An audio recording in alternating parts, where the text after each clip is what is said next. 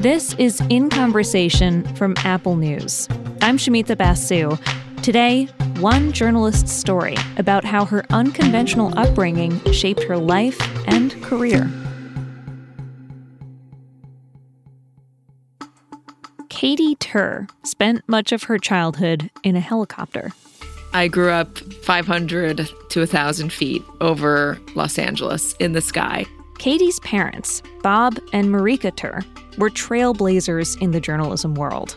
They revolutionized the breaking news model and were fiercely committed to being first on the scene, which meant literally flying over the competition in their own chopper. Oh, good. That'll look good for the live shot. I'm going live in a second. Stand by, everybody.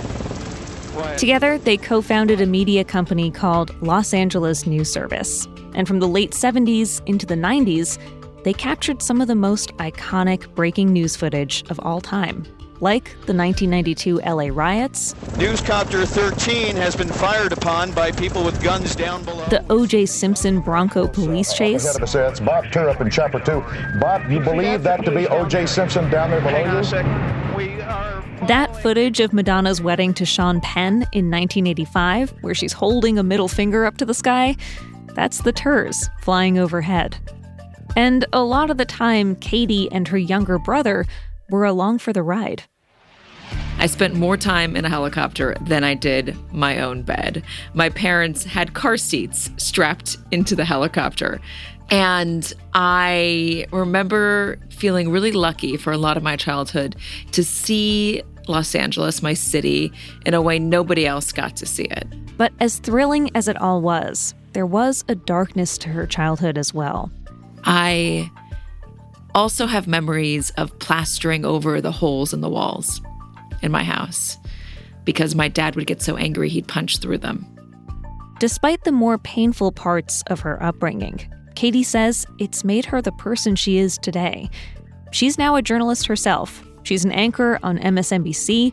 Her show is called Katy Tur Reports, and she's a correspondent for NBC News. She's also got a new memoir out now called Rough Draft.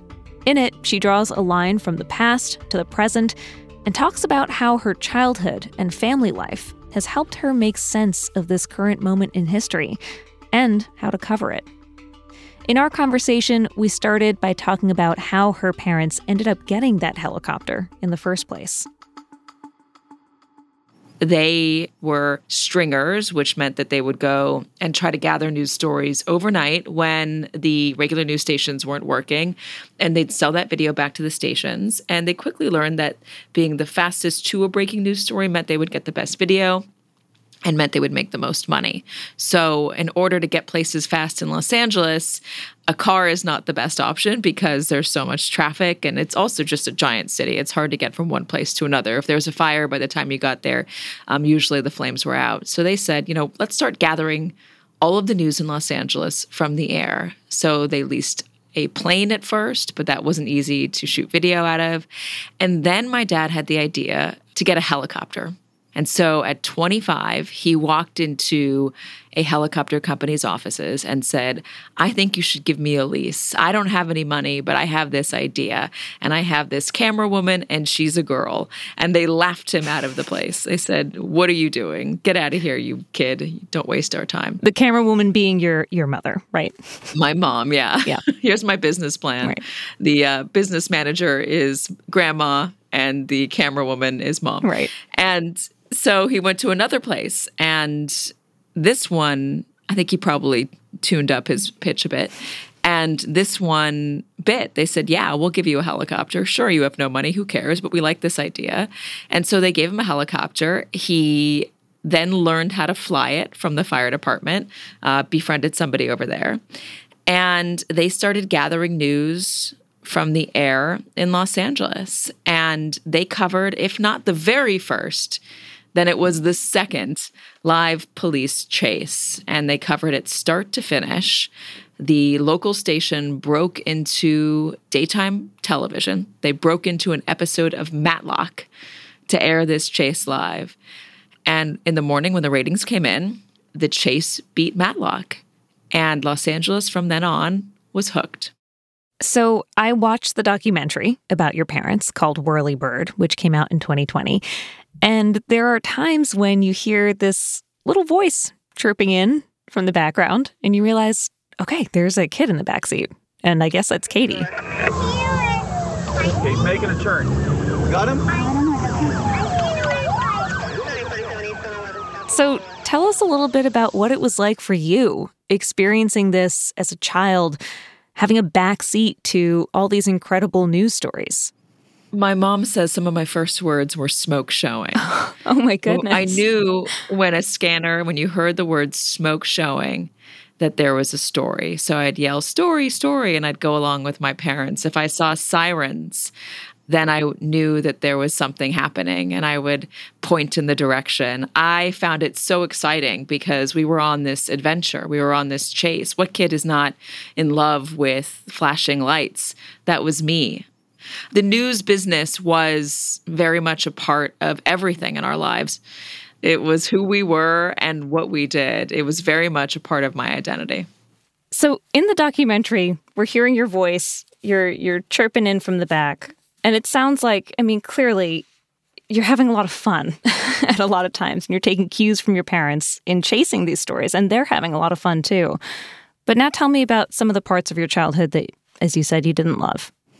So, this is what makes it hard because those memories that I had chasing the news and yelling story, story when we saw smoke showing and feeling like I was on a great big wild adventure that only I got to be on with my parents, like we were special.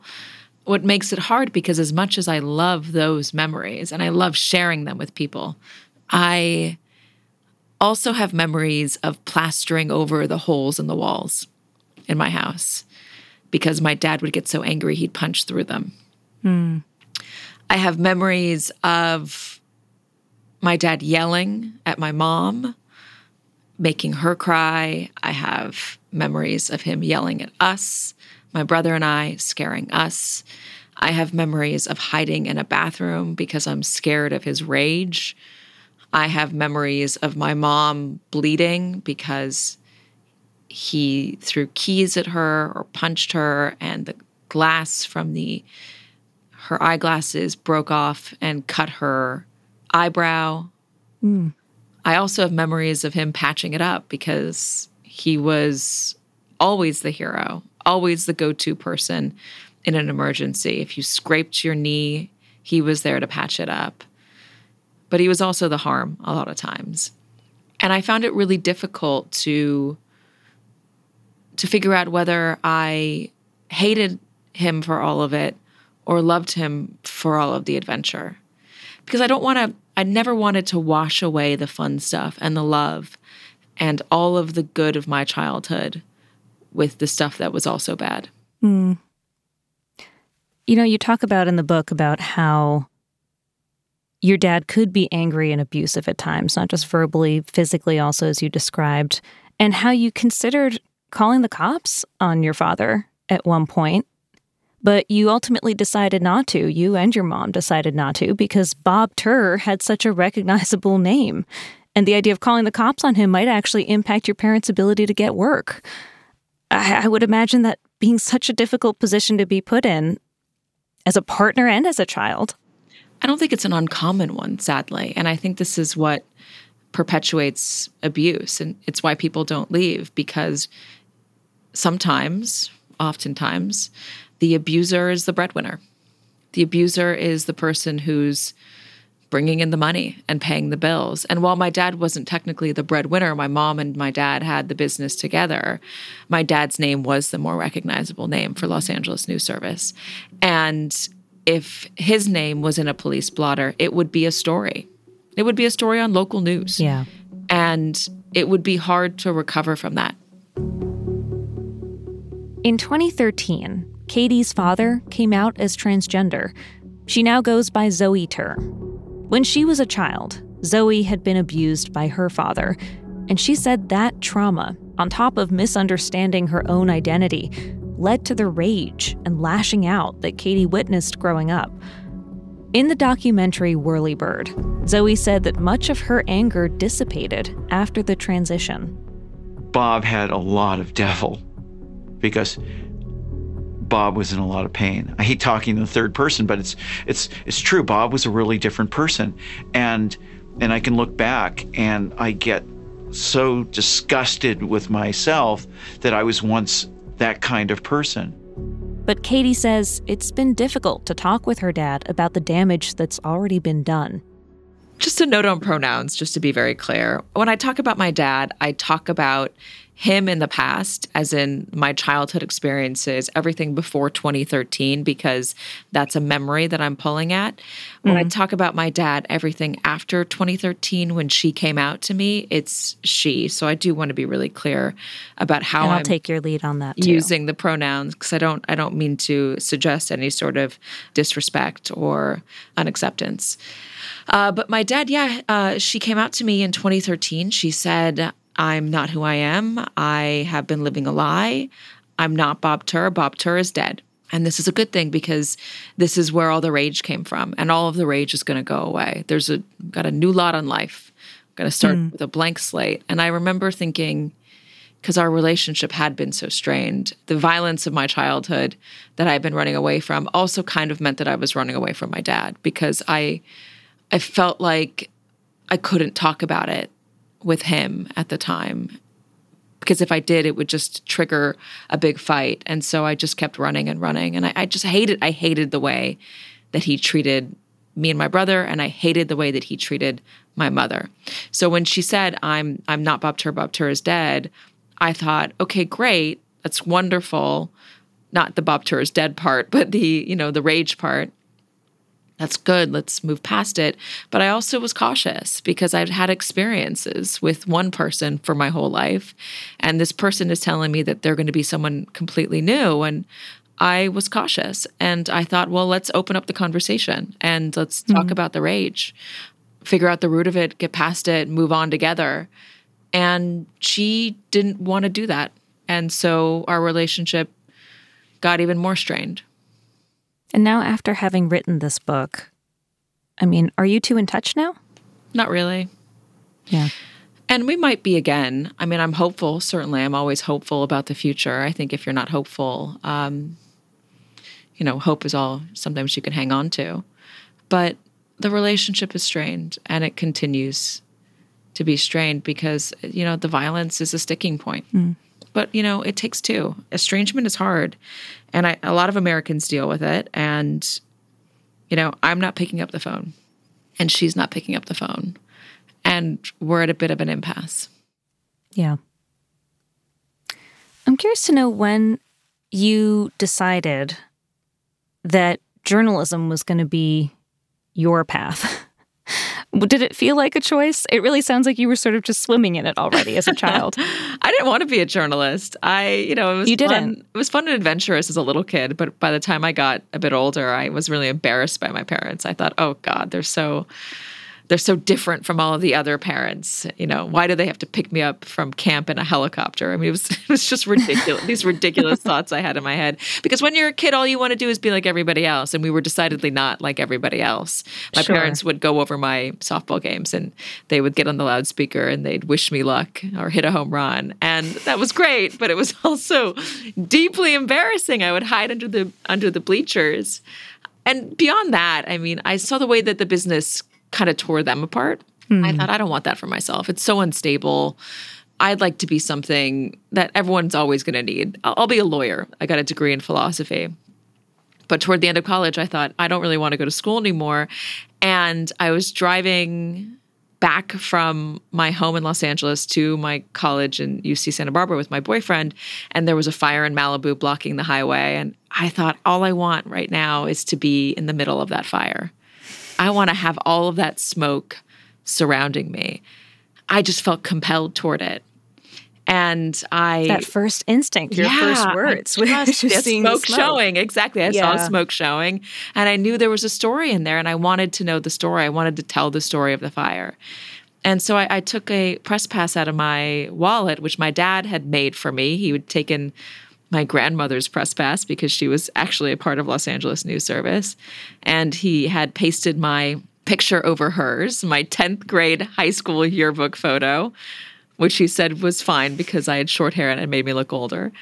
and he pasted over every letter of her name but the Y. Her name was Judy. So I was Y Tur, and I handed it to this officer with the California Highway Patrol. And he looked at it, and I thought for sure he's going to call bullshit on this press card. I mean, it's so clearly not real.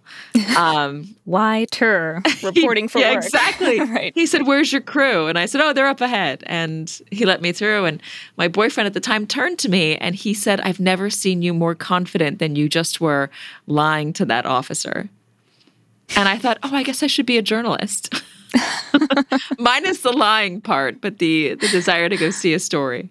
You know, it's funny to hear you tell that story because it's, it's so reminiscent of the way that it seems your dad conducted himself in the face of these breaking news moments. You need a permit No, you right don't. here.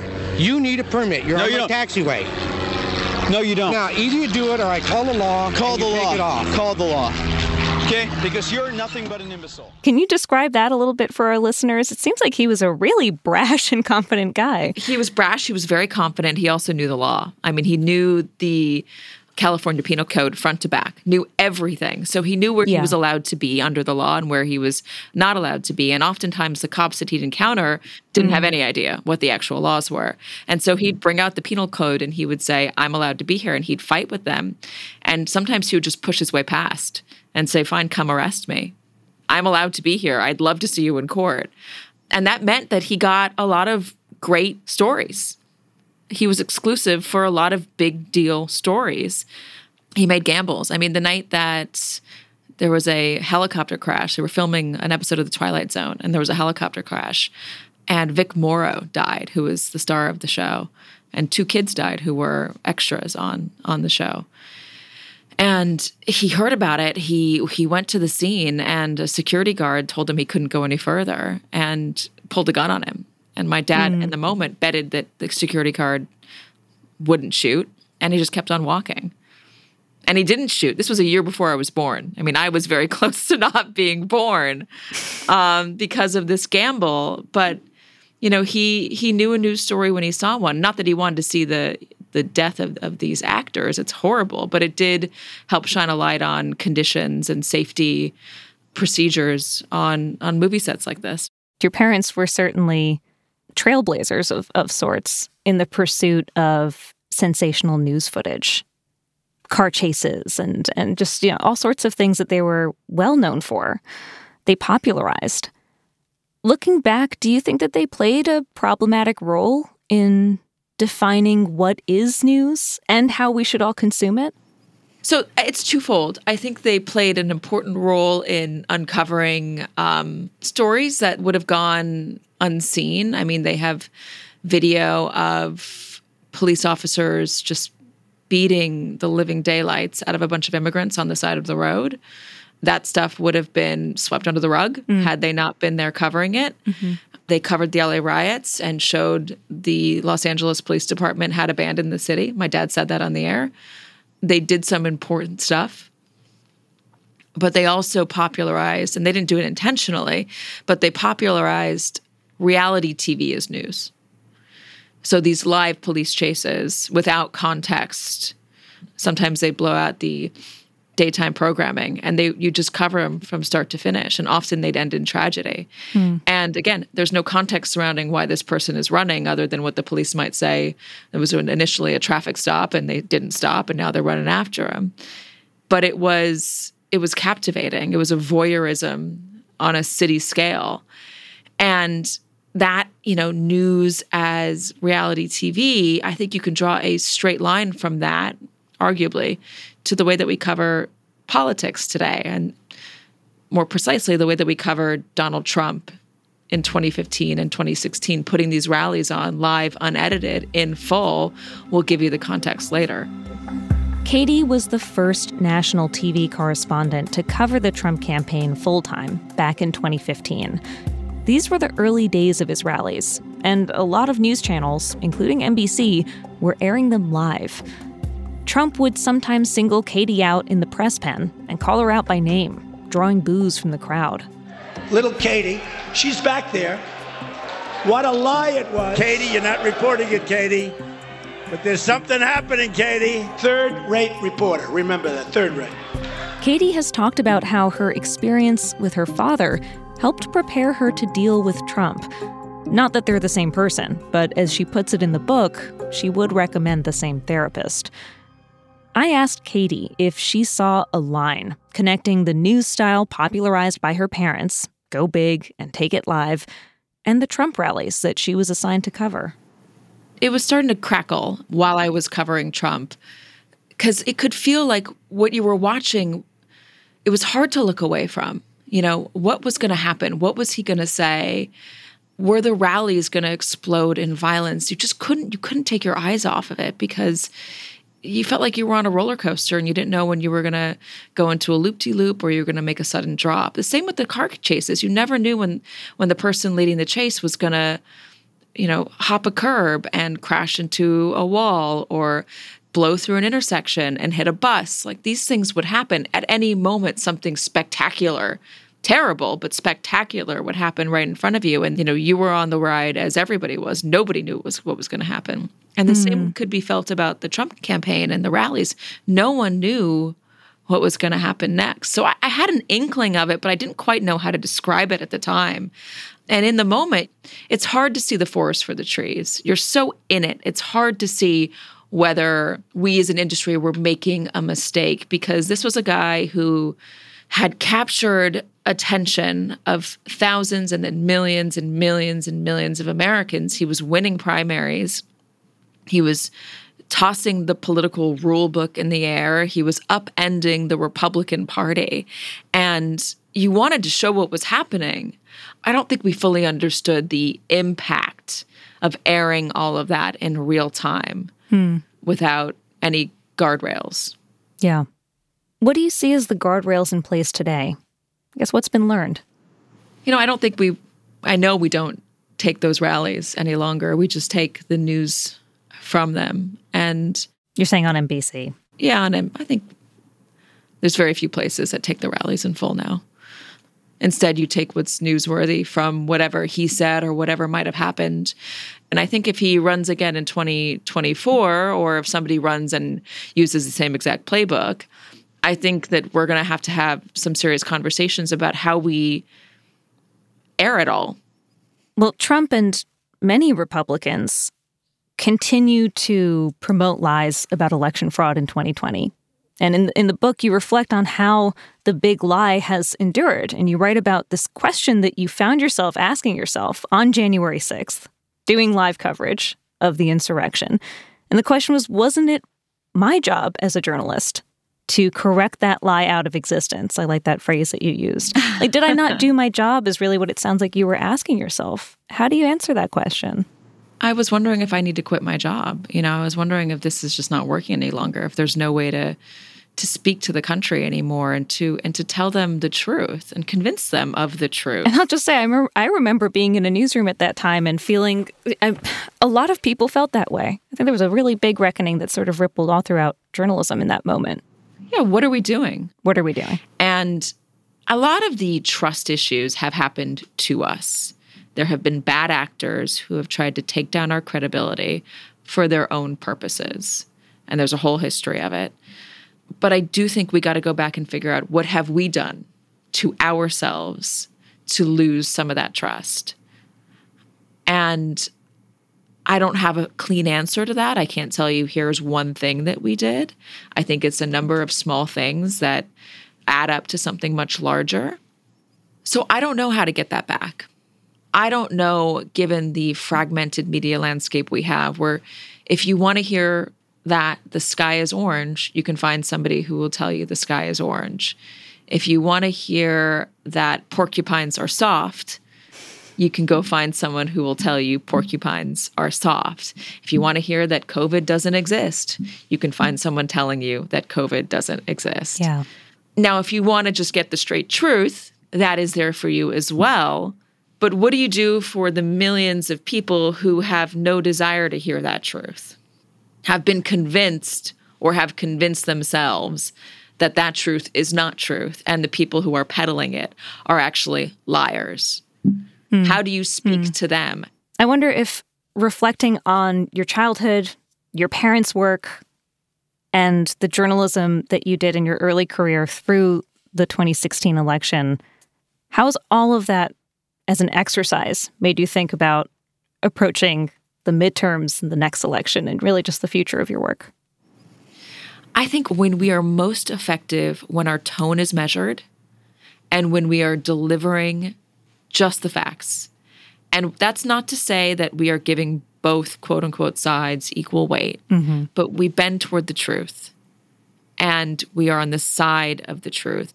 When we're going for the midterms, we say, this is a candidate who believes in this. This is a policy that this candidate has voted for.